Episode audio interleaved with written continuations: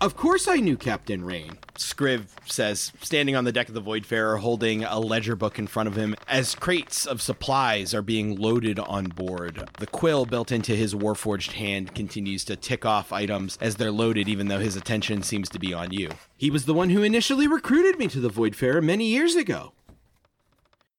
Adam Rain was a, a good man, and even a better captain. Brohane says, loading hull repair supplies into the back of Era on the dock of Voidfarer Cove. Shipwrights and workers are erecting scaffolding around the Voidfarer itself in the background. Captain Val learned everything she knows from him. Adam was my best friend long before he acquired the Voidfarer. Elmsworth reminisces, sitting by himself at a table in the corner of Kindori's cradle with a wood tankard of ale in front of him. The tavern is crowded, music is playing. Scuttlebutt and Jack and Tatters are dancing on a table in the background. Whoops and hollers can be heard over the music as the crewmates cheer on the Kenku and Tabaxi. It was an honor when he asked me to be his first mate. Him and I ran a tight ship back in the day. Coot blinks his clouded over eyes at you as he stands in the middle of his cramped galley holding a large pot of water, having paused midway through placing it on the cast iron stove. Um, who? no, no. Aww. Well, we didn't know him too terribly well. We were brought on shortly before he left, Melinda says, sitting there next to her brother Merrill, a plate of eggs and breakfast meats in front of each of them, in a much less busy Kindori's cradle. A very hungover looking Kinsley Duskforge is slumped over at the bar behind the two. Well, I thought he was just swell, Merrill chimes in. Love the ship, that much I can tell. He always did right by the crew as well. Always. Oh, the captain, Coop says as he heaves the pot back onto the stove, leaning backwards against the counter, his big turtle shell knocking gently into some hanging pots and pans. The captain was an honorable man and an exceptional fighter, Roxana says as she's running a whetstone along the length of her great sword as she's sitting on one of the cannons on the gun deck. Val's great. Why do you ask? no, I I don't know if I would say he was acting weird or anything, Melinda says, furrowing her brow. Merrill speaks up. He did definitely seem like a man who was focused on what he wanted. And who could fault him for that, really? Kinsley! Get your head off my bar! You're a disgrace to dwarves everywhere! Magnahel Windhelm, the proprietor of the establishment, shouts towards Kinsley with a smirk. Ugh, fuck you, Maggie. Look, you don't go flying around the void making a name for yourself like Adam did without making friends and enemies alike. And sometimes it's hard to know which are which. Brohane laughs, stroking his reddish brown beard before closing up Ira and fastening the cargo hatch to the mechanical spider. If I recall, he did have a pretty love hate relationship with a few contacts within the Elven Imperial Fleet. Look. Elmsworth shifts in his chair, running his thumb and finger along his gray handlebar mustache, clearly thinking of the right words. Adam was a simple man. He didn't keep many effects. What he did take with him was left to the ship and his and his daughter. But look, frankly, I'm uncertain why you're so awfully interested in these matters, Mr. Astorio. And he stands, finishing his ale, and sets the tankard down on the table. I would suggest you let the dead lie. Before walking away, leaving the crowded, noisy tap room, leaving you, Marco, sitting alone at that table amidst all of the ruckus around you. Hmm. You have been talking to the crew over the last few days for about the first week or so of arriving back on Nadir Anchorage, specifically asking them about the ship's previous captain, Captain Adam Rain, Val's father, and gotten a range of answers from everybody you've talked to. But now it has left you here a little bit tipsy, having shared drinks with so many people, having these conversations. But it seems to be a raucous night, and the crew seems to be definitely enjoying their time ashore currently. Um, let's see. I've talked to just about everybody, so I would probably enjoy the night for the time being and have one or two more drinks just to be friendly with the crew to make sure I'm not just a guy just constantly nagging people with questions. So yeah, you're into like uh, your second ale now, enjoying the revelry of the crew, and at that point, Ravnus walks in. Hey, Ravnus, how's it? Uh, how's it been going? Fine. Good. Care to have a drink with me? Sure. And she sits down with Marco. Uh, Maggie will bring you an ale, A- and you know that the the crew of the Voidfarer has one big tab that is being taken care of, especially after the most recent score that you've had. All right. So she will sit there for a little bit, kind of drinking her drink before turning to Marco and saying, um, How do you know when you're the first person to discover something? Well, uh, why why do you ask that? I've been thinking about what I saw when we faced the beholder. Um, you'll have to forgive me, Ravnus, but I don't think a crusty old beholder in a pirate hat is actually that big of a find. Not the beholder, the old Githyanki There's an. that I told you and Luckbeak about. And Luckbeak said I was crazy. Oh yes, I'm. I'm sorry. There's been a lot going on. I'm lost in my own thoughts. Um. I mean, it certainly is rare, I would say. But okay, how about this? What about this is particularly bizarre? What about this scenario is strange to you? That you think is important? Well, that there's an old Githyanki, that's the first thing. And also that it wasn't more noticeable at the time. Okay. So, pretend I am a skeptic then. Why is this important? Like, what is the key part that that is going to be important to tell people? Like, if someone's trying to refute you, how do you challenge them? Why is this important? I don't know that it is important. I'm just curious. Ah. Well, in my opinion, it's interesting. And it might be something worth looking into a little bit more. Um, but as it stands right now, I wouldn't say that it is the find of the century or anything of- to that nature. Does it have to be? Doesn't have to be necessarily, no. Um, but if you don't, I'm sorry, there's something that's not connecting for me here. Um, why is this important to you then? Well, don't you think it's strange? it certainly is strange. Uh, don't don't get me wrong. Um, I'm just very confused on what your motivation is here. Is it is it just curiosity? I've never seen one before. I know it can happen, but it seems rare. Well, what if we looked into it a little bit more? I mean, I could certainly help if you'd like. How do we do that? Well, I think the first thing I would do is if I found an old Githyanki that is rarely, if ever, seen, I would start doing research on it. Um, looking at various books about Githyanki anatomy, what the aging cycle is like, why this is weird, and potentially go from there to whatever different paths it takes. All right. So, um, all things considered, I, I, how about I look into this a little bit more and see if I can find something that might point to wherever you'd like to go next. I think that sounds good. There's something else too. Oh, I want the spell shard back.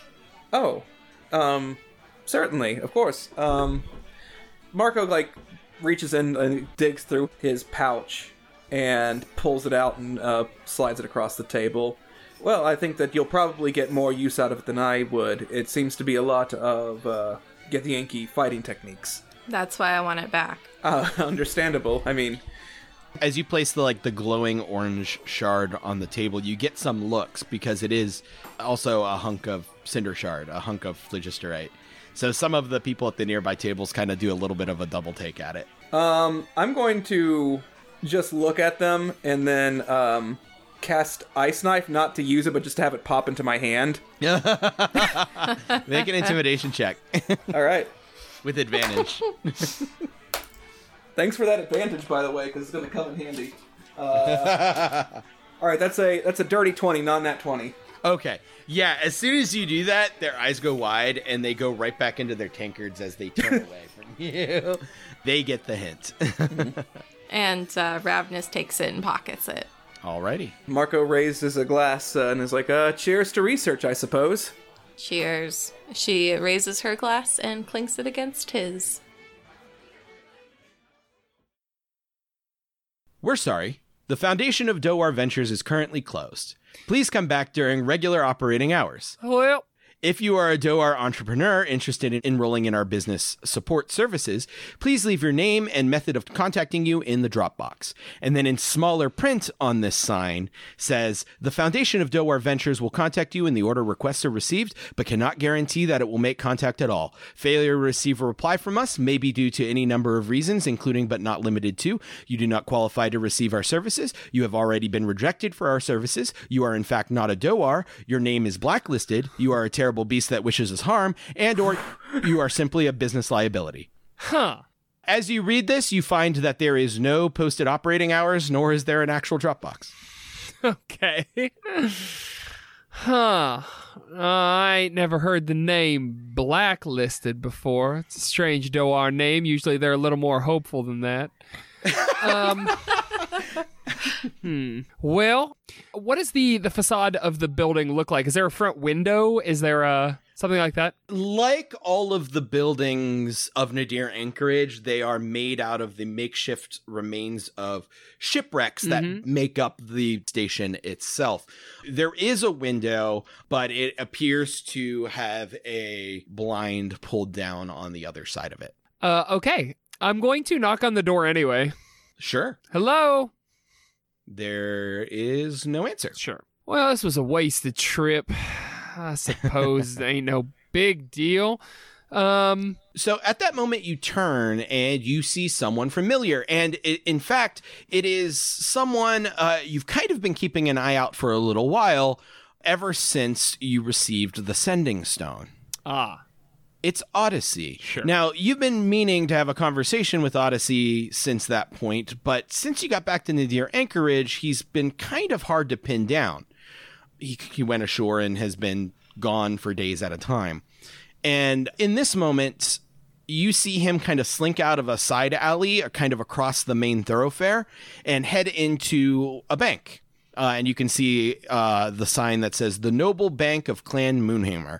And in fact, on the front of it is a large poster that says, Open an account with Noble Bank of Clan Moonhammer, the only bank in wild space backed by the royal wealth of His Majesty King Balmoral Moonhammer himself. Featuring the logo consisting of a full moon with a vault door handle inlaid over it. sure. Nick, have I received any other messages from the Sending Stone aside from the one in the Stinger of season two? You have not, in fact, and any attempts that you have made, which I imagine you did, to contact him through it, have not received any reply. Mm-hmm. It's been about a week since that point in time. Sure. Then I am going to wait outside of the bank for Odyssey. So yeah, mosey on over there, and as the door swings shut, you catch just a glimpse inside, and you see that the interior is pretty simple. There is a a kind of a long clerk's bench Sure. the interior seems disheveled at your glance. Like there's stacks of papers piled up, and the workers seem a little tired and stressed out. But the thing that catches your eye the most, other than Odyssey, there's someone else in there currently talking to a clerk. And you can't hear what he's saying because you're just kind of glancing from the door as you kind of wait outside. But he looks kind of like a very eccentric individual. He's wearing a ratty, like long captain's overcoat with a moth eaten hat with a feather Mm-hmm. and it looks like he has an eye patch. And perhaps I'm burying the lead though, because he's holding a leash that is attached to a grizzly bear sized hamster that is nibbling the corner of the clerk's desk. How do I get this? I want this. The clerk is kind of sitting there. Resting his chin in his hand with a very I am over this expression as this man is very wildly gesturing in some exuberant conversation. Hmm. Have I ever seen anything like this uh, this hamster before? You would have heard of giant space hamsters, having grown up in a spacefaring society. Um, maybe would have seen one at like a zoo or something, Mhm. but definitely not being led around on a leash like this. Sure. So this is the the Earth equivalent of some dude having like a tiger in the bank or something. Sort of. Okay. Yeah. Okay. Okay. Okay. Yeah, it is like a very weird sight, Right. you know, in a bank. Um, uh, d- the clerks don't look freaked out or anything. no. What the fuck? Okay, um I, I'm gonna go in and grab a piece of paper and like start filling out a deposit slip or something like Mhm. something inessential. But I, I really truly just want to listen to the conversation that he's having because now I'm invested. Sure. So yeah, you walk in. So what I'm trying to say is that the crux uh, uh, of this venture is that we acquire no less than 42 giant space hamsters to the quality and stamina of my guacamole here, gesturing to the hamster next to him, to which they will be expertly trained to gnaw flow barnacles of spelljammer ships. Now, how how do the hamsters cling to the hull, you ask? A constant supply of potions of spider climb, of course.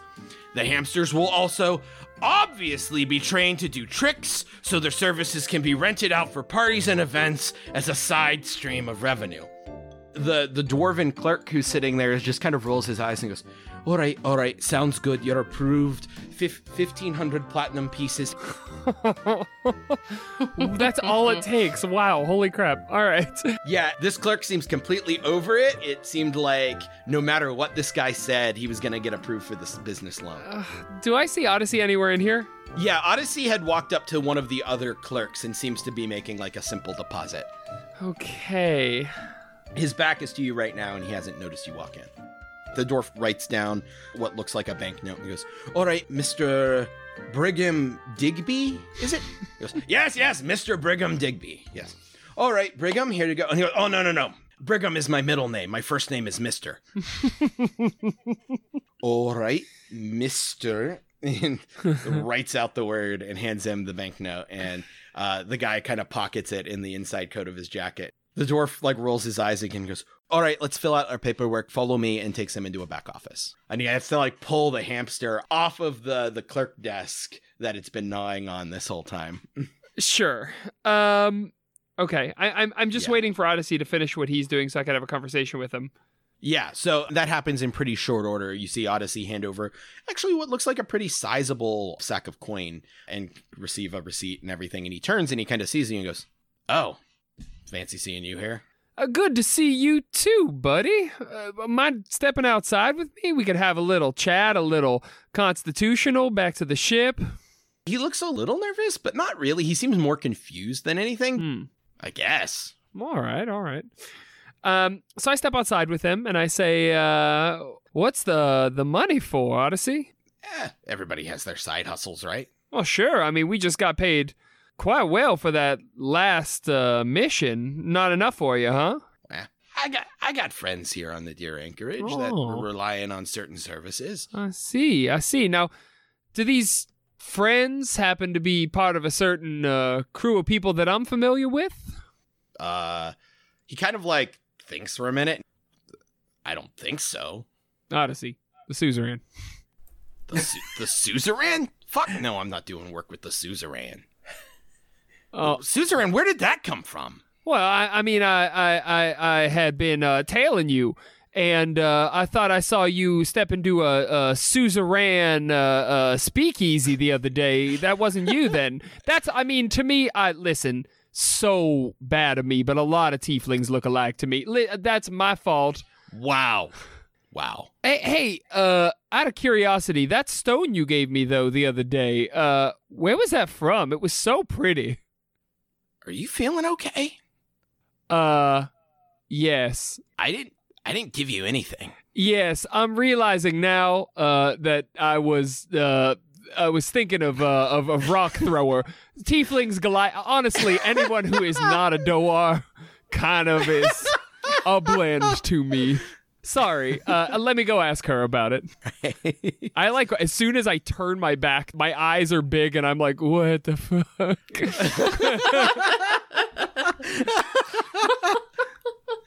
Uh, so yeah, he kind of like shrugs and then turns and heads back down the alley that he you saw him come out of, which was also kind of weird because he wasn't like using the main thoroughfare. sure, he was being mind controlled or something, which is a delight. But, um, uh, I'm going to um use my shift weave tunic, Ah, and I I I don't know how to describe this outfit, but I think it's going to be kind of like a uh, a ringleader's outfit. I want it to be sort of like a suit, but almost like a huckster's suit, like a suit that looks expensive, but it's kind of cheap when you look closer at it. Does that make sense? Hmm. Yeah, I think so. You only get like five Yeah. outfits that are permanent. Right. And you can switch between them. So you're basically deciding that retroactively this is one of the five outfits Yeah, I- that you have. I did not define them. I figured I would define them as I went, or do they have to be defined when I get it? yeah, that's 100% fine. Technically, they are already pre programmed, but you could just decide what those are Uh huh. as we go. But once you decide, they're locked in. Got you. Boy, oh boy, when you search ringleader on Google Images, it's all just sexy lady ringleader costumes. Very bizarre. Okay, but yes, a ringleader will be one of them. kind of like a little bit of a gaudy suit with maybe tails. yeah, yeah, yeah. And I'm I'm uh waiting outside of the bank. Okay. So yeah, you wait there for a little while, and then eventually, uh, Mr. Brigham Digby. Oh, Walks no, out. Oh my spicy Saskatoon. Oh, I miss him so. Oh, oh, you there? What? Is that a giant space hamster? Why, yes, this is my guacamole. Well, what in the world? What? He looks just like Spicy Saskatoon. That's incredible. wow. What, I, I'm, I'm sorry. Where'd you find him? I wonder if they're from the same litter. Oh, uh, I I have a, a breeder friend. A He's breeder. uh, well, that's where Spicy Saskatoon is from too. Good gracious. I'm so I'm I'm s- so sorry. Uh, uh, my name is Stefan Monceau. Uh, I am a, uh, a, a- from the traveling circus, of course. Uh, the uh, the the Publix Ration Circus. It's a pleasure to meet you. Um, I, I, listen. How I would love to to hire you and to hire. What did you say his name was? Guacamole. guacamole. Yeah. Oh goodness, are you looking for employment? Well, actually, I'm starting a business. I now you look like a savvy businessman, and that this has been I've been told that a lot. this is a business with you and guacamole. Yeah. I see, and, and and what is it gonna? What what exactly do you do in this business? Well, I, I I train giant space hamsters, and I'm gonna be training them to to clean the the uh the flow barnacles off spelljammer ships. That's what I'm saying. Is that we You are see, a looking. space hamster could fit up to 200 pounds of matter into their cheeks, so and their teeth are sharp. They Mm-hmm. Sure. can pry the barnacles Yep. right off and then just tuck them all Yeah, in there you- until they're done. You got exactly. That's what I was gonna say to you, which is so weird. Um, but here's the thing. There's. So we, I would love to. I mean, if you're willing to do it for other than you know peeling barnacles off ships, I would love to hire one of your space hamsters. There's a a, a, very small uh, fee to apply to uh, to to uh, public rations, but um, uh, beyond that, if if your space hamster is accepted, it pays back about ten times that when we when we uh, take the hamster. Um, would you be willing to uh, to apply? It's only fifteen platinum. That does sound like a really good deal. Mm-hmm. But unfortunately, Guacamole is the only space hamster I have right now. But I did just receive uh, a business loan that I'll be using to acquire the rest of my team of, of giant space hamsters. So maybe then we can do business when I have more space hamsters to spare. Sure. So you don't have. I tell you what, we're uh, our space is filling up so quick, and I'd love you. Seem like such a smart man. How about just five platinum will reserve you a spot for a later application? Does that make sense? Uh, I suppose so. Uh, go ahead and make me a deception check. All let right. I don't know what the fuck I'm doing. uh, deception. There we go. Okay, uh, twenty-seven. 27? hmm. That seems really reasonable. Hmm. And what did you say your name was? Oh, my name is Stefan. Stefan, mm. no, I know everyone knows my name is Stefan Monsu. Sorry, I had a little something in my throat. Uh, that happens to me all the time. Hmm. Well, eh, eh, I, I, I'd be happy to get in, give you five platinum. And he reaches into a pouch that is pretty sizable and pulls out five platinum pieces. Perfect. And he gives them to you and he goes, uh, uh, How can I uh, Well, you get have- in contact you when I have the the space hamsters to spare? You have a card, of course, right? No. Hmm. Well, tell you what, I am always available at the Foundation for Dohwar Ventures, uh, which you can find right down there. Um, if I'm not in, just drop a note in the Dropbox and I will get back to you within the next business day. That sounds really straightforward. I'll do that. Very good. Thank you, sir. It's a pleasure to meet you. Pleasure to meet you as well. Oh, my spicy Saskatoon. Say bye, guacamole. Goodbye, you beautiful creature. Wow. All right, so over the next couple weeks, Marco, you spend a lot of time studying, looking into this cosmic connection between you, Luckbeak, and Ravnus. You first thought it could be a connection with the passengers of the Stoic Gondolier, um, but after a very awkward exchange with Riley back on the ship, you ruled that out uh, for the most part. But you still wanted to find Braddock, Silence of Starlight, and their gnome companion Zillin Shade Thicket to see if maybe it had something to do with the groups of three. But so far, you're kind of poking around, hasn't really turned them up yet. So you continue doing your regular visits to the Archive of the Seekers and doing your own research yourself probably about two going on three weeks um, from when you first arrived on Nadir Anchorage. You're sitting in Kindori's cradle on a quiet afternoon reading your notes. That is when you notice that tied to the strap of your bag is this weird blue wispy strand of energy Okay, um, and you don't know how it got there I close my notes, um, slowly and then slowly reach to grab it and see what the fuck this is. Yeah, you grab it. It's almost like a vapor. It's weightless, but it does react to your touch. And you can kind of untie it, basically, which is a weird sensation because it doesn't feel solid, but you can still manipulate it. And it's about 10 inches long, and it's kind of this like undulating strand of wispy vapor. Can I make an arcana check as I untie this thing You- and just looking over it? Absolutely can. All right. That will be a 16. A 16? You're not sure. Like, it's definitely magic. Okay. and you you venture a guess that it is the result of a spell, but not a spell that you are familiar with. Hmm. Well, what to do with this? Well, if I'm not sure what it is, I could um could I go to the archives maybe and try to find some information on it? Yeah, you absolutely could. You would actually know that you're kind of due to to check back in with Rodix. Anyway, Oh yeah, perfect.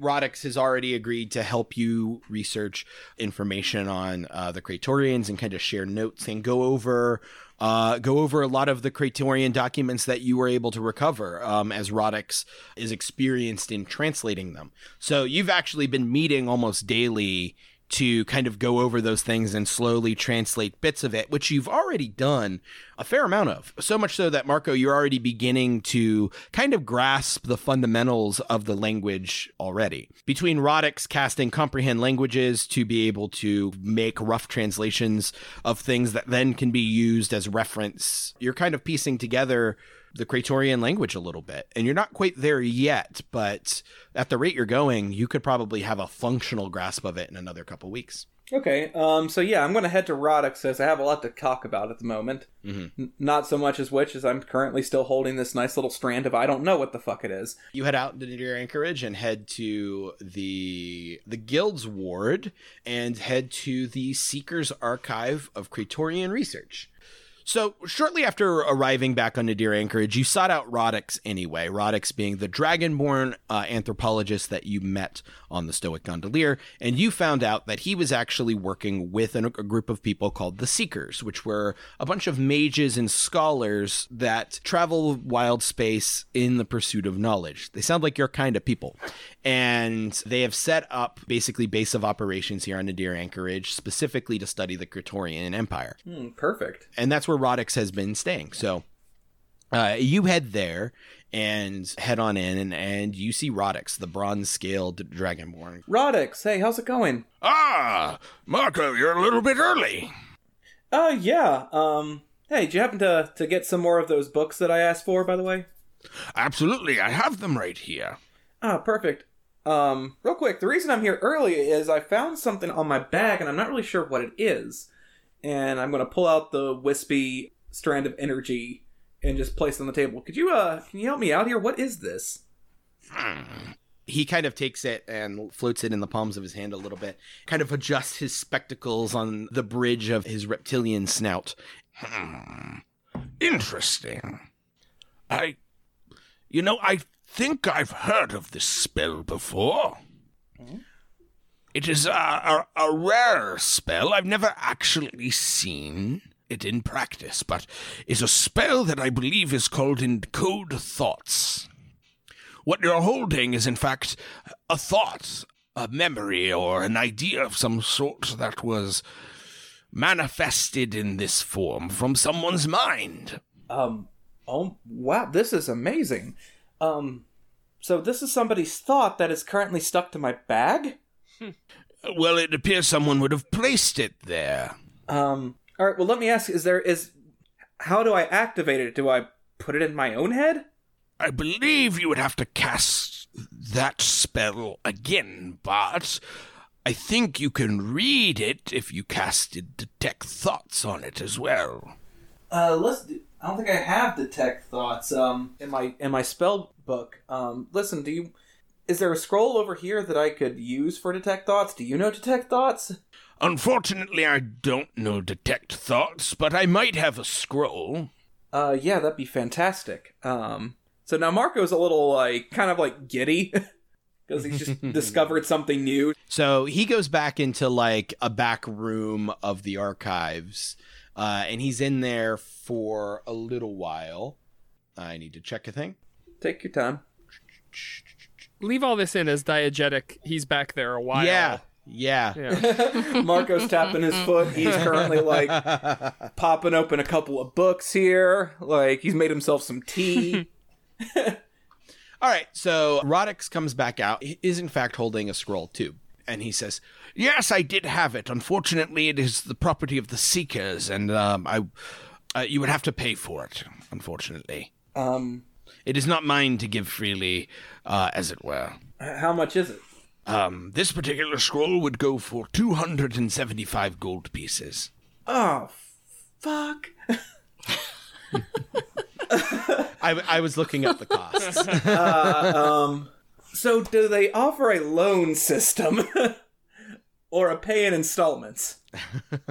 Um, we do not, unfortunately. Uh, there is a bank in town. Oh shit. Then we're gonna role play for the next hour. Marco just getting like totally screwed in a high interest loan. Marco, go ahead and just make me a straight intelligence check. All right. Uh, woof. Okay. Um, so that's a twenty-three. Holy fuck. So, you're not sure if this is a solution or not, but you do remember way back on the Stoic Gondolier, uh, Luckbeak specifically saying that Dohwar have some psionic abilities, which you think could maybe help. The penguin. Shit. Um, he looks over at Roderick. Um, I'll be right back. I'm going to come back a little bit later. Uh, thanks for that. I hand over three more pages. I was like, here's some other books that I need on the Praetorian script. I'll be back in like an hour. And he runs out the door. Sure.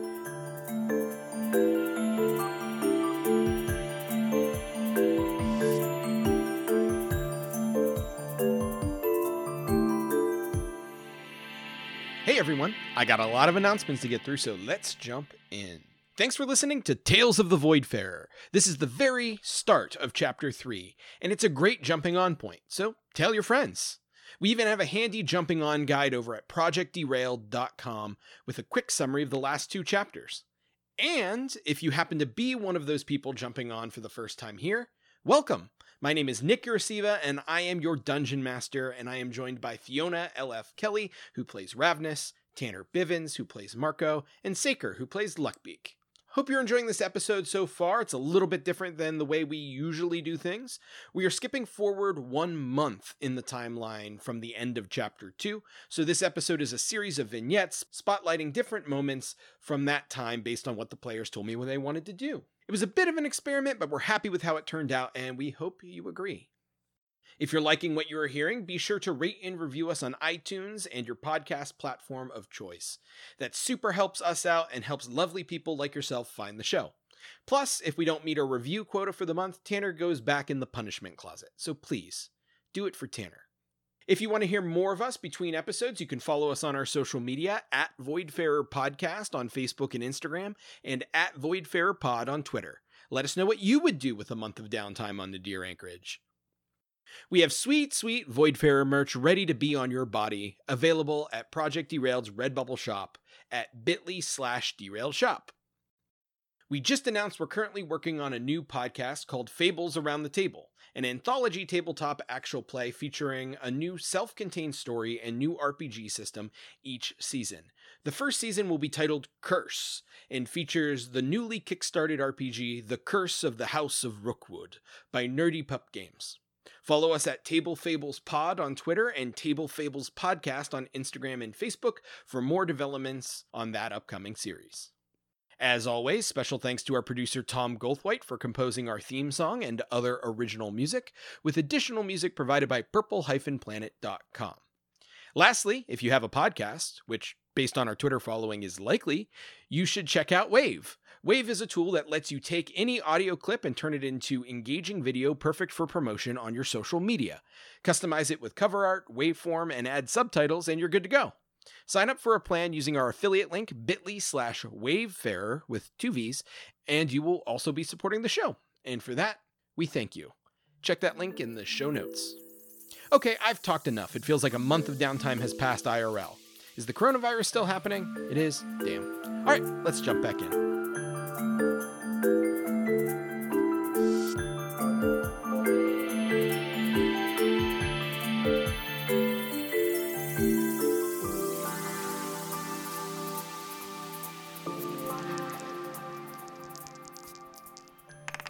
And so that's, uh, I would say that that's four petals around the rose. Do you get how the game is played now? Skarg? But they're they're dice. Well, yeah, but but so so they're like representative of something. That one's like okay. So let me roll again. That's two petals around. Do you understand what the rose represents? but it's a three. Oh yeah, I I know. Okay, so like well, let me let me roll. So this if I change this four to a five, now there's six petals. You hear like the sound of like tin cups bouncing down the like the hallway. Marco just comes smashing through. Oh Jesus, Marco! What in the fuck?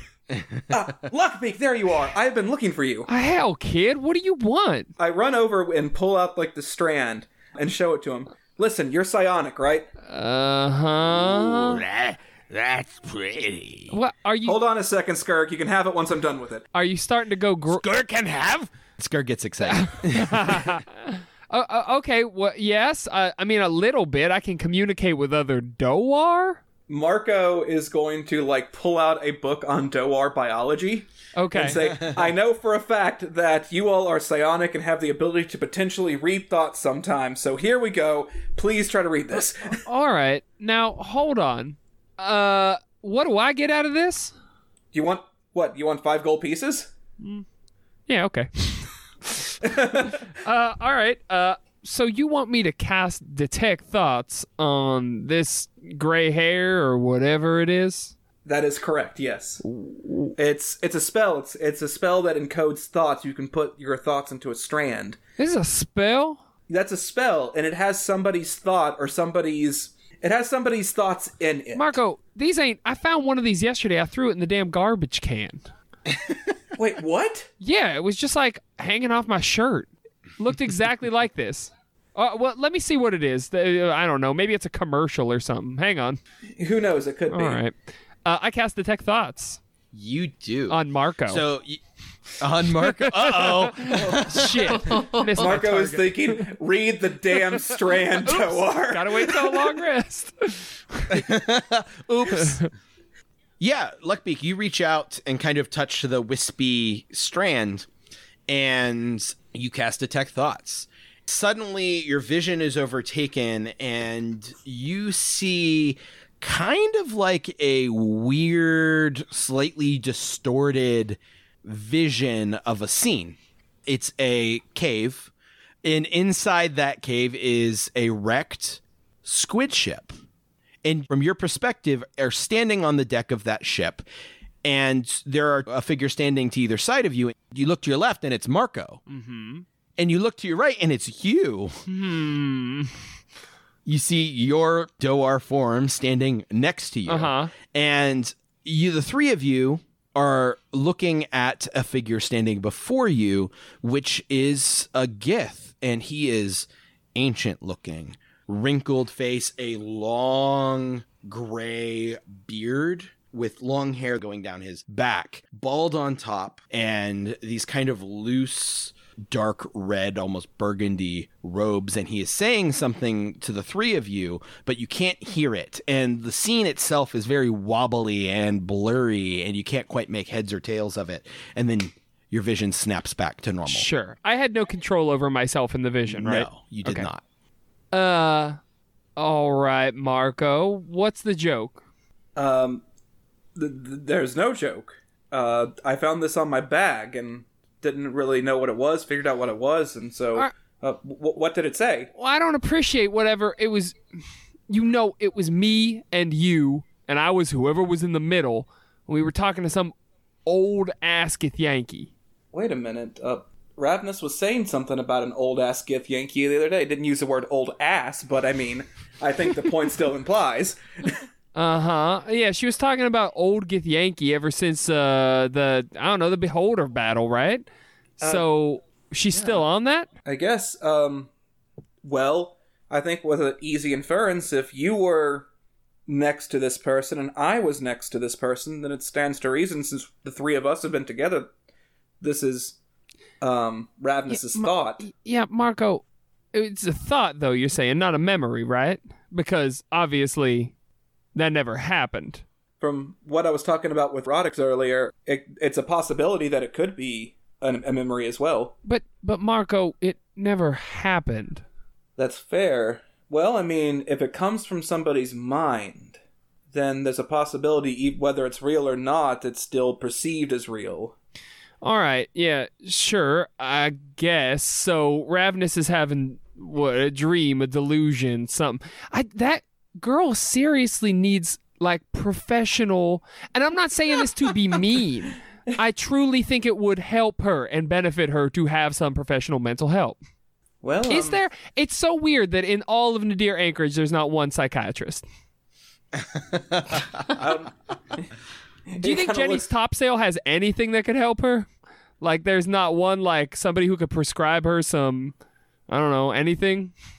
I mean, if you want to get laid, I suppose that's some good therapy, but I don't know of anything else there. I could help her too. She's a little too serious, but I don't know. That's right. I Um, mean, sometimes prostitutes are known for being really good therapists. I suppose. No, okay, we're getting off track. So should Oh, we go that's fair. talk no, we're to? not. Keep, keep doing this train of thought.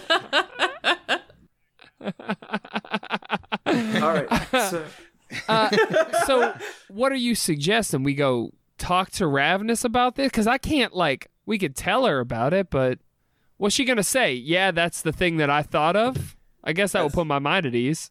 And that's probably what she is going to say, but it's something Alright. more to be pieced together. Like, well, first off, the, the big question is how did this get, end up on your shirt and my back? I don't know if yours is the same thing, but I don't know Ravnus. I know Ravnus well enough to know that she's not exactly having encode thoughts just in a spell Yeah. book. She's not exactly the spell type. Oh, so this this is something somebody spelled up. I mean, you can't just make this by thinking about it real hard. Um, t- to my knowledge, correct. I just learned about this today, but All right, after yeah. Roddick went over it with me, yeah, I think it has to be cast. I can't imagine Ravnus ever coming close to casting a spell. So yeah, something's up here. uh, all right, let let's go find her. Scourge, we'll figure this out later, bud. But he, he said Skirt can have thing. Um, yeah, maybe after we're done with it. All right, bud. He said after we're done. After we're done. Uh, then Skirt keep rose dice. Okay, fine, take them. It's all right. They're cheap. So you haven't actually seen a whole lot of Ravnus the last couple weeks. She'll pop up every now and again in uh, Kindori's cradle, but for the most part, she's been either uh, in a room in Kindori's cradle or back on the Voidfarer, kind of just keeping to herself. Let's let's go Kindori's cradle first. If not, we'll walk back. All right. So Ravnus, where would you be right now? Um, she would probably be like on the Voidfarer ship then. Shit. you guys get up to Kindori's and you pop out and do a once around, and then don't see Ravnus and just immediately 180 and head back. As we're like walking back. Okay, Luck Beacon. We haven't really had a chance to talk for a while. I'm just curious how you're feeling with everything. Huh? Fine. I mean, I barely even. I don't know. I mean, what do you mean everything? I mean, we had a, you know some heated conversations with Val in the past, and well, Ah. we're still apparently on this crew, and you know there's a lot to take in. We just met a race of war forges that came from another dimension, so Right. Um, I mean, I guess I'm feeling all right. I really hadn't given it much thought, but that is weird. We found this the Warforged mothership. Yeah, that's pretty pretty bizarre. Um, I don't know. Everything's good, I guess. Are, are you dealing with everything all right? yeah, I'm fine. I mean, a lot to to think about, but Mhm. I remember for a little bit you were also thinking about leaving the ship, and I just was curious if you still had those thoughts. I mean, I'm gonna lay it with you straight. I, I'm gonna stay as long as it benefits me to stay. I mean, if if something else comes up, I mean, I'll definitely give the ship my due diligence. But I mean, I love y'all, but I mean, I don't know, A- unless.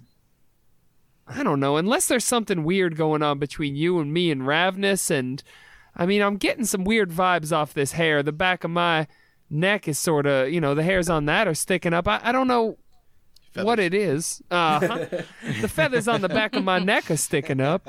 I just, I don't know. I don't know. It makes me curious, and curiosity's enough to keep me around. Well, that's fair. I mean, But- Oh, you're back in Skirk have thing now? All right, Skirk. No, Not- not we're quite not. yet. God damn, Skirk. But but but he said uh, Skirk can have it. hey, Skirg, I'm gonna take that mustache back from you if you keep talking. Okay. Okay, Skirk done. Okay, we'll be back. Or okay. Passing on through. Um, how are you doing, Marco? I mean, I mean, you were never thinking about leaving, huh? no, I mean, I've. Well, to be honest with you, I have everything that I've ever wanted on the ship, but I mean, that could probably be said for most ships as long as they allow me to study. Right. I mean, if you found another ship that was just as good as this one, I mean, there ain't no reason to stay specifically. I feel like there's something about this ship and this crew that uh that is intriguing and I think uh maybe a little bit more leaning towards I like being on this crew, but uh all things considered, I think I might also sometimes take a little bit of your um your your thoughts on the matter as well. Sure. I mean, I gotta admit, I'm with you. I mean, I I sort of got a soft spot for these folks lately. I mean, and I hate that because I mean that means it makes it harder to do anything, to to go or to to be flexible, to to to submit to that wanderlust that you know creeps into everybody's life every so often. Uh, I don't know. Being tied down feels weird. I'm not used to it. Yeah, right? I mean, I came to this entire world on a hunch and a whim and left like one the only friend I ever really knew before then um on Turl, so eh, I have to say I I, I definitely feel um the, the pull and then it's definitely feeling weird to not you know immediately feel that. Mm. You guys reached that part in the gravity plane where you got to jump. Oh shit. I won't make you guys roll. You do it. sure. You you kind of figured it out by now. You figured out the tricks. Uh l- let it be known that Marco still says that. that was in character. oh shit. I, I think uh, after after you talk about having to leave your best friend behind, I think Luckbeak is unusually quiet for the rest of the time that uh, that you guys are there until we meet up with Ravnus. Gotcha. Yeah. You guys get back to Voidfarer Cove. you see that the workers that Val hired to come to Voidfarer Cove, the shipwrights, have set up scaffolding along the entire starboard side of the ship. Um, and are slowly filling in that gash that was caused by the Zenith Syndicate Dwarven Draugr ship those weeks ago. And for the most part, that gash has been completely boarded back up and you would know just from talking to Brohane and and kind of the crew that they're just working on acquiring enough cinder shard, enough phlogisterite to piece back together the arcane conduits that make up this special kind of ship to get things up and running again. You eventually find Ravnus in the crew quarters, sitting near her hammock, just kind of holding the spell shard in her hand. Hey, Ravnus, um, listen, there's been a development. So Marco holds up the the strand and is like, "Do you know what this is?" Ravnus is going to look at it and uh, kind of cock her head. Do you know what it is? I do now, yes, but what's on it is very interesting, and that's why I'm asking you. I think at this point, Ravnus is trying not to smile a little bit. Mm. And she goes, All right. So you found one. I did. It was on my bag. Is, is this your doing? She is still kind of like trying not to smile. It's funny. I'm I'm sorry. Ravnus, I thought that you'd be as clueless as we are. What are you talking about? It's a prank. A prank. Uh, And how exactly did you pull this one off? I tied a bunch of strings to you and Marco. Yeah, strings embedded with memories and thoughts, huh? Yes. Ravnus, you can't lie to a liar. I mean, you're really pretty bad at it anyway. I got away with it for a week. No, a week? don't don't feed into this. Marco, you didn't get away with anything. It's not a prank. What are you trying to do? What can you do? What do you mean? G- M- Ravnus, you don't have any magical you're you're magically inept. So What? He's pointing at uh, at like what he said. What, what he said. so how exactly did you make these? Ravnus's hair is not braided like it usually is. Uh, it's just kind of loose. And she will take one hand and run it through her hair.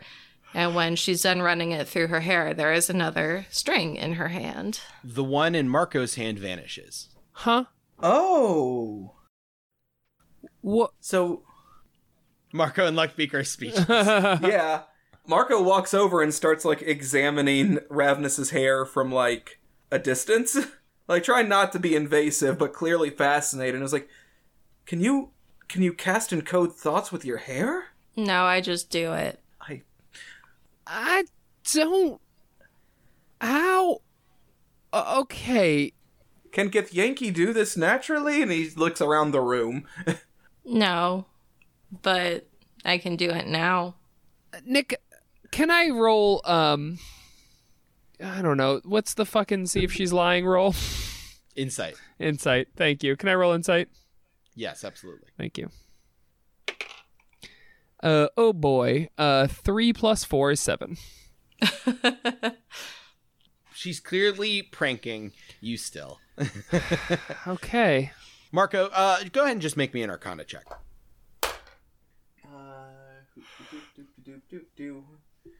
That would be a 22. Yeah.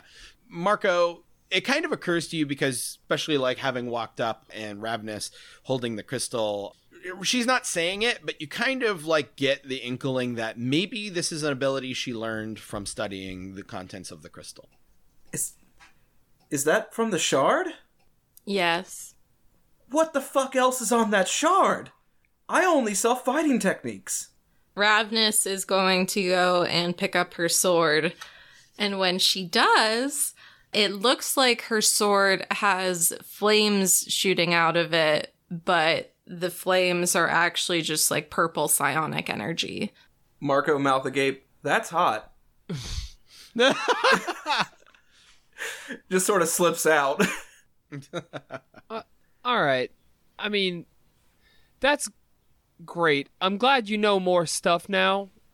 I just still feel like I mean, why didn't why that specific? Why couldn't we understand what the Gith Githyanki said?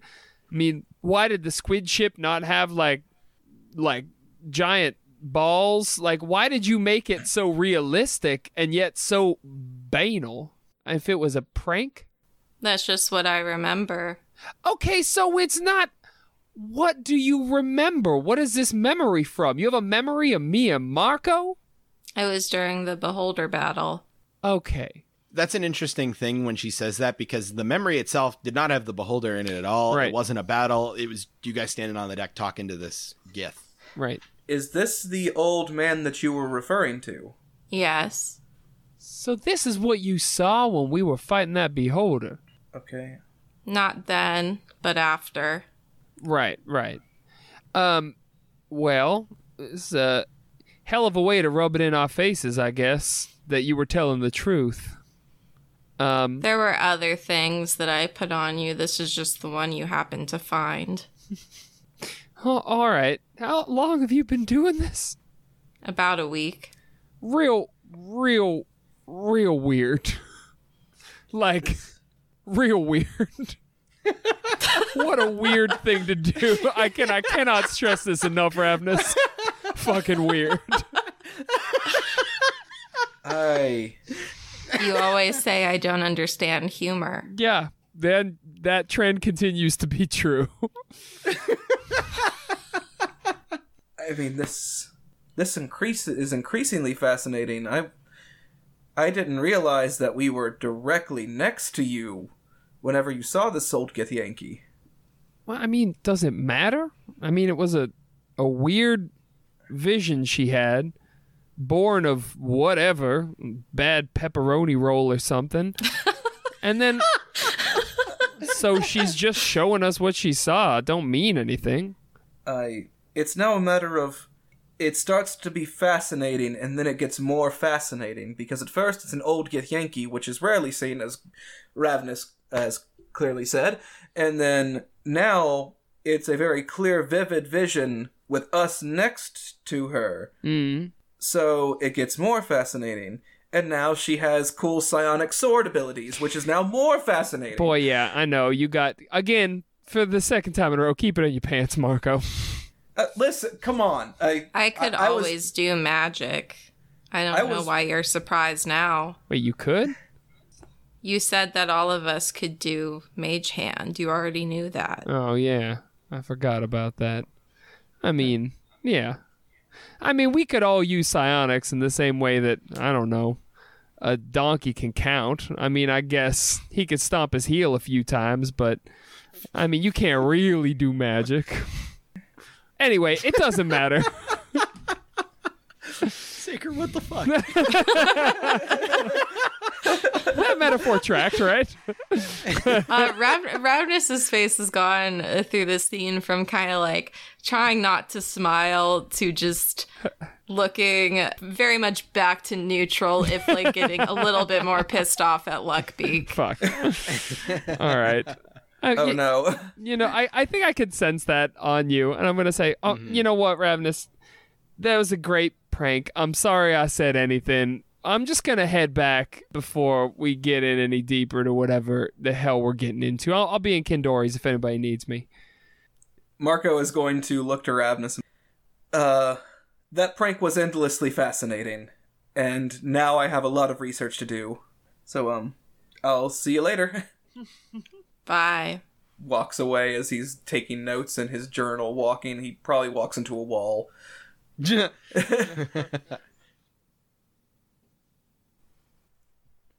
Luckbeak, you've still been wanting to go visit Zeke Dooley. The few times that you've swung by there already, since we are now a couple weeks into this downtime, you've been told that Zeke Dooley has been indisposed. And you've been told this by a Dohwar that seems to be sort of like a secretary, but not really, by the name of Silkfeather Adeli. Nice. And every time you've gone in there, she's like, uh, I'm I'm so sorry. Zeke Dooley is is unavailable. Um, but if you need any help looking around our wares, I can help you out. Yeah. So on this particular day, a couple days after the whole thing with Ravnus's prank, uh, you make a point to swing back by. And you arrive at Zeke Dooley's Enchanted Trades and Treasures once again, uh, which is built into the hull of a Dohwar ship, a penguin shaped ship that Luckbeak you would know is called an Uspo. Okay. And what is weird is that while it is kind of lodged into the surrounding shipwrecks, like all the other shipwrecks, it seems to actually be in really good shape. Okay. And when you open the door, there's that whack sound as you look up to the magical jingle bell that doesn't actually ring. it just goes whack, Love that. which is totally not the Gunter noise. the interior of the shop is kind of like a cluttered mess. It looks like that kind of like antique store kind of feel. Every available surface has all these like weird knickknacks and interesting looking items, and everything kind of has like a supernatural shimmer to it. And you see Silkfeather, who looks up at you. She's wearing kind of like a uniform with like a purple handkerchief kind of around her neck. And she goes, Oh, Luckbeak, you've um you've returned. yeah. Any uh any chance that Zeke's here today? Actually, I believe he is. Let me fetch him. Oh, all right. She will waddle away, and a few minutes pass, and a door opens, and you see an older Dohwar accompany her back. He's he's a little bit taller than you, um, maybe a little bit more slender, and you see that he has some like gray feathers in the sides of his face, mm-hmm. and he is dressed in a like finely tailored like three piece brown suit without the jacket. He's kind of holding the jacket over his shoulder. You could see like the chain of a pocket watch coming off of his belt and going into his vest pocket. Uh huh. And the sleeves of his shirt are rolled up. And he goes, So I see you're the young man who's so interested in meeting me, Zeke Dooley, founder, CEO, and COO of Zeke Dooley's Enchanted Trades and Treasures, LLC. Uh, well, uh, uh, Luckbeak Humboldt. Um, just happy to be here. Well, it's a pleasure to meet you, Luckbeak Humboldt. Uh, welcome to my fine establishment. I've seen you already met my uh, my lovely CFO, uh, Silkfeather Adeli. Yeah. Uh, uh, yes, we we have been acquainted. That's true. In addition to helping out around the store, she also handles all the books and numbers. She's smart as a whip, that one. Hey, the delis usually are. I'm pretty impressed. Uh, that's good. Cool. Great. Um, so, uh, uh, Zeke, it's I didn't actually think I was gonna ever get to talk to you. I thought you might just be maybe like a fictional character or something. Um, What a weird concept, me being a fictional character. yeah, that is kind of weird, huh? Um, listen, I, I I was just happy to meet another Dohwar. I've been looking for some some some Dohwar. Do you know anything about the uh, Foundation for Dohwar Ventures? That place never seems to be open. Do I know anything about it? I'm a chair of the foundation. Actually, I'm the only chair of the foundation here on the Nadir Anchorage because I'm the only Dohwar business owner here on the Nadir Anchorage for the time being. Trust me, I didn't really want the job, but the foundation said, hey, you're over there already. Might as well set up a foundation. Uh, uh, uh, who told you that you had to set up a foundation? The foundation of Dohwar Ventures spans all of Wildspace. Ah, higher ups over there wanted to make sure that they were represented here on the Nadir Anchorage. Sure. And since I was an active member, having set up my business in the past and was relocating it here to the Nadir Anchorage, getting out in front of the movement, as it were, mm-hmm. they saw it fit that I should lead that as well. But I am a very busy Dohwar. I'm, I'm sure you are. You're uh, you're you're you're keeping busy. You're not at your store much. Are you? Uh, you have other ventures in town? I mean, to be honest, what Dohwar doesn't have other ventures. I know what you mean. All right, all right. Hey, speaking of Dooley, what uh, what what Dohwar name is that? I mean, what uh, what family are you from? he looks a little. uh, uh Make an insight check. Mm-hmm. That's a fifteen. So you say that, and he almost looks almost a little embarrassed that you would call him out on that. Whoops. Between you and me, my uh, my real name wasn't really uh, marketable. Well, it didn't make for a good brand. So uh, Zeke Dooley, you know, that, that that has that zips, that has some pizzazz. You know what I mean? I see. All right, all right. Okay. Interesting. Well, my, my real name is uh, Philo Plume Magellan, and you, you you can understand that's not that's not a strong. I don't it's not really a strong know. brand. Philo plume. That's got now, especially for a magic item shop. That's got some real like wizened old like the Dohwar to it. I kind of like that. I gotta say, Philo Magellan. uh, wizened and old is not really a not really the message we're going for. We're going All for right. uh, zappy and uh, you know head of the curve. Okay, for a magic item shop, yeah, you just gotta stay, you know, on top of all those trends. What what magic items are the kids into nowadays, Zeke? Well, you know, all the kids these days are really into their their their illusions and their glamours. Oh, all right, all right, interesting. well, listen, Zeke, let me cut straight to the point. I like the cut of your jib. I think you're a smart man. Um, I mean, I was kind of interested in, I don't know, in in buying a share of the shop. I mean, is that a thing that you're interested in in putting out there? I'd just like to support Dohwar.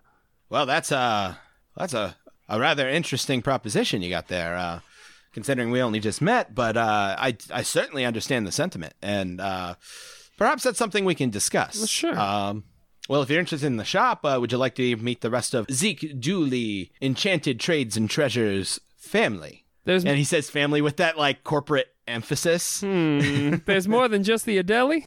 Of course. And he kind of like gestures and leads you back. Do you see that there is kind of like nestled in like the cabins of the ship, like what has been turned into like offices? Like the main cargo area was kind of like the showroom, mm-hmm. but all of the cabins towards the aft of the ship have been kind of converted into little offices. And he kind of opens the door, and you see that there is an office that has all kinds of like art concepts everywhere. And there is a Dohwar in a chair with his feet up on his desk, smoking a cigarette. And Zeke is going to say, This is my CMO in charge of marketing and advertising. His name is Chillfoot Yellow Eye. Oh, pleasure to meet you, Chillfoot. Luckbeak's the name. Luckbeak. Rad. Nice to meet you. Uh, hey, uh, good to meet you too. All right.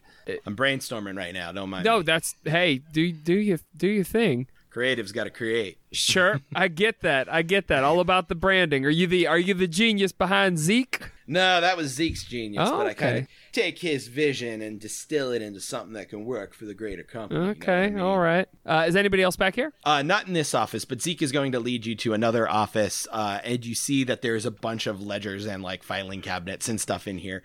And you see that there is another female Dohwar. She kind of has some glasses on her nose, and she's kind of looking over some papers. And Zeke is going to say, "This is Little Peck Gentoo. She's our CBO uh, in charge of acquisitions and trade." Uh, Little Peck. That's a beautiful, beautiful name. It's a pleasure to meet you, Luckbeak.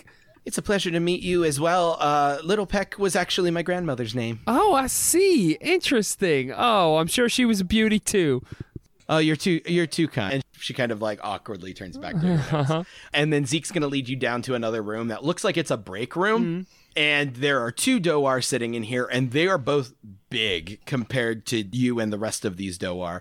You would know that they're actually protector Dohwar, which are another subspecies. Protector dohwar They're the other subrace of Dohwar. So they're actually like six inches taller than you and broader and stockier. Oh, okay. Sure, sure, sure, sure, sure. Yeah. So, and they're both sitting on either side of the table, and you can see that there's two large lances leaning against the back wall, and that they're wearing armor that has like the colors of the Zeke Dooley like sign and logo. And one of them actually has this like blade that is strapped to its beak. And the two seem to be in the middle of a conversation when Zeke walks in and goes, and these two chuckleheads are Flapwaddle and Dip Slide Macaroni. They're in charge of loss prevention and security. Oh, that's beautiful. Um, And I will insert this macaroni penguin is a real species of penguin. I. That's amazing. Macaroni penguin. Yes, you are correct. Yeah. That's incredible. Um, I fucking everything left my head when you said that. What what was the introduction again? He, he said, he said, uh, Uh, this is Flapwaddle and Dip Slide Macaroni. They're in charge of Lost. I can't Slide macaroni. I can't get through. God, why did I not name my son Dip Slide Macaroni? Oh, so good. Dip Slide is a fucking choice. Like I, I I texted Saker earlier today saying naming Dohwar is my new favorite thing. um, and and Zeke is gonna continue saying they're in charge of uh, loss prevention and security. Oh, yeah, absolutely. Oh, wow. This is a spacious back. But Luckbeak, by the way. A lot of offices back here. Yeah, pleasure to meet you. Yeah, nice. All right. Uh, the, meant a few words. To, honestly, that's that's choice, you know, to, to speak softly, as they say, right? Sure, whatever you say. All right. uh, and Zeke's gonna kind of like turn and yeah, the two of them, they're brothers. They uh they didn't have a very uh socialized childhood, but they're they're damn good security. all right. All right. Wow. Well, I guess, uh, I mean, I kind of wanted to, you know, support independent Dohwar, but it looks like you don't really need much support, do you?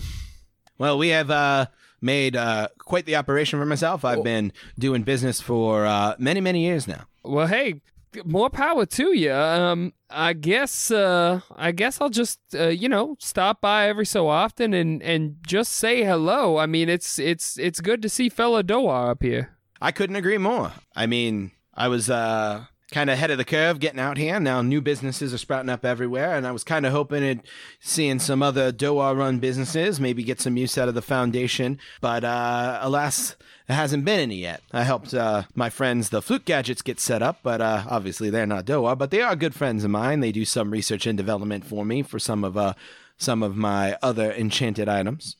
All right, those are the gnomes, right? The Oh, you've met them before. yeah, oh yes, I met the Fluke Gadgets, of course. Good people.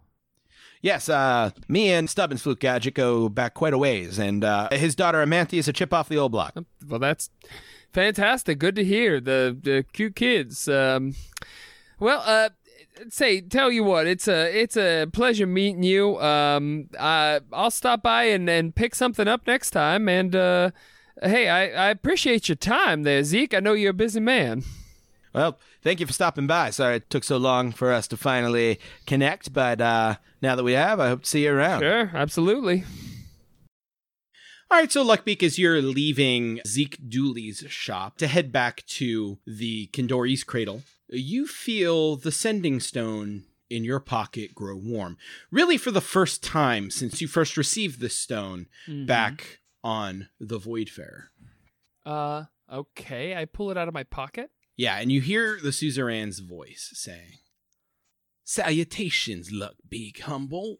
I have to say, I am pleasantly surprised. I was almost sure you would have disappointed me by running and telling the young Miss Rain about our conversation before, but I am pleased. No, I haven't because I don't know quite what you have to offer me yet. I gotta say, I'm very open to any offers, especially one from someone who, I mean, they say flattery is the most sincere form of imitation. No, that's not it. But I love your impression of me. You are an interesting one, aren't you? Well, you ask what I have to offer, and I have to offer a great many things. Mm-hmm. But first, I think a test is in order. A simple task. All right. There is a fight coming up next week at an establishment on the Nadir Anchorage called the Block and Tackle. I need you to ensure that a particular fighter comes out on top. Do you think you can do that for me, Luckbeak?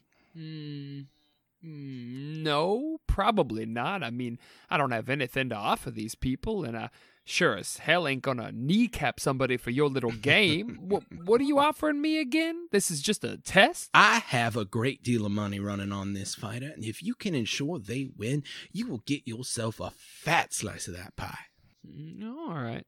Um, that sounds interesting, but I don't know if I really need any more pie. I'm pretty happy where I am right now. I don't know. I I think uh, I think I gotta say I'm out. Thanks for the offer, though. Luckbeak, I think it's in both of our interests if I use the carrot here instead of the stick. But rest assured, I do have one hell of a stick standing by. What is that supposed to mean? Tell me, Luckbeak, are you a fan of the arts? I only ask because I've worked with a good few Dohwar in my time, and a former business associate of mine and a good friend, if I'm being honest, was also named Luckbeak Humboldt back on the Rock of Bral, and I just found it curious. Is Luckbeak Humboldt a, a common name among the Dohwar? Uh, I'll fix your fight. That's what I thought. The fighter goes by the name of Zanril Thinleaf. He's a newer fighter. Odds are not good for him, but if you could see that he comes out on top, you'll get that carrot I spoke of, and I won't have to use my stick. All right. Any idea who his opponent is? I believe they're still sorting out the matchups, but I'm confident in your ability, Luckbeak. Okay. Uh, uh yeah, yeah, I, I can do that. I can definitely do that. Uh, for a slice of the pie, of course. Of course. Uh, I shove the sending stone back in my pocket and rush to my destination. Okay.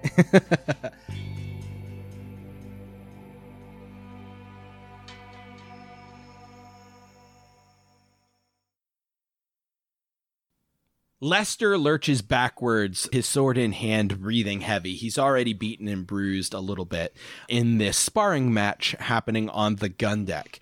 Robin is sitting off to the side, kind of straddling one of the cannons, her herself kind of beat up and sweaty as well. And she says, Come on, Lester, you're supposed to give her a fair fight. Ravnus, you are squared off against Lester, holding your longsword, which is now augmented with this psionic flickering energy. Uh, she goes to attack Lester. Okay, go ahead and roll to attack.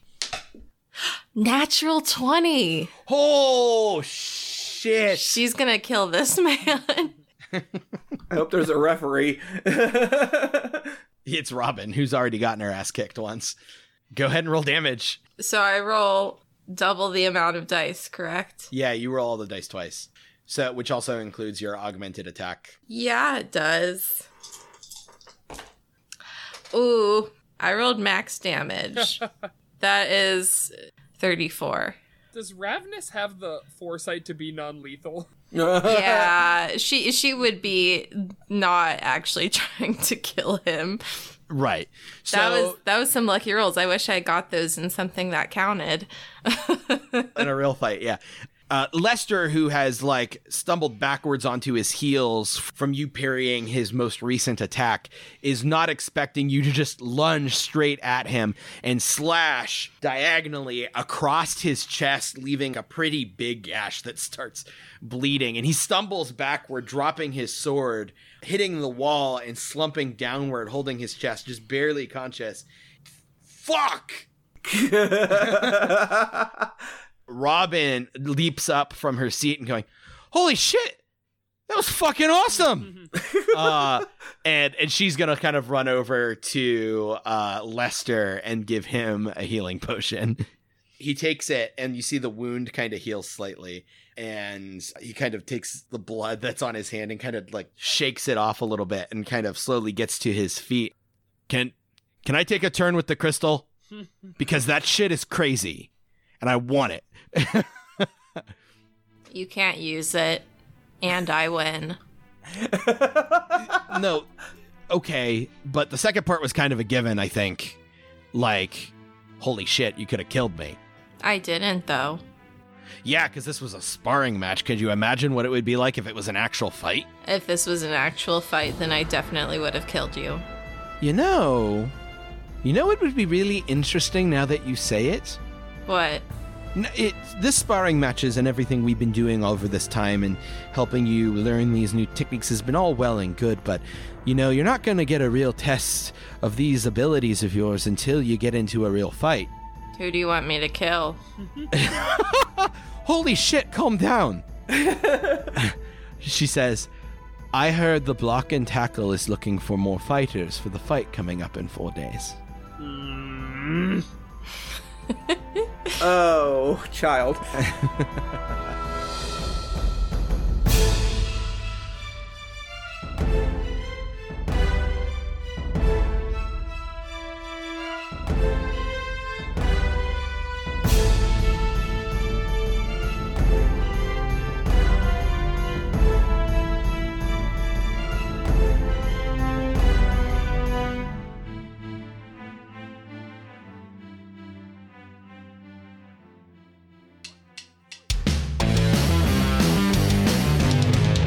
ProjectDerailed.com.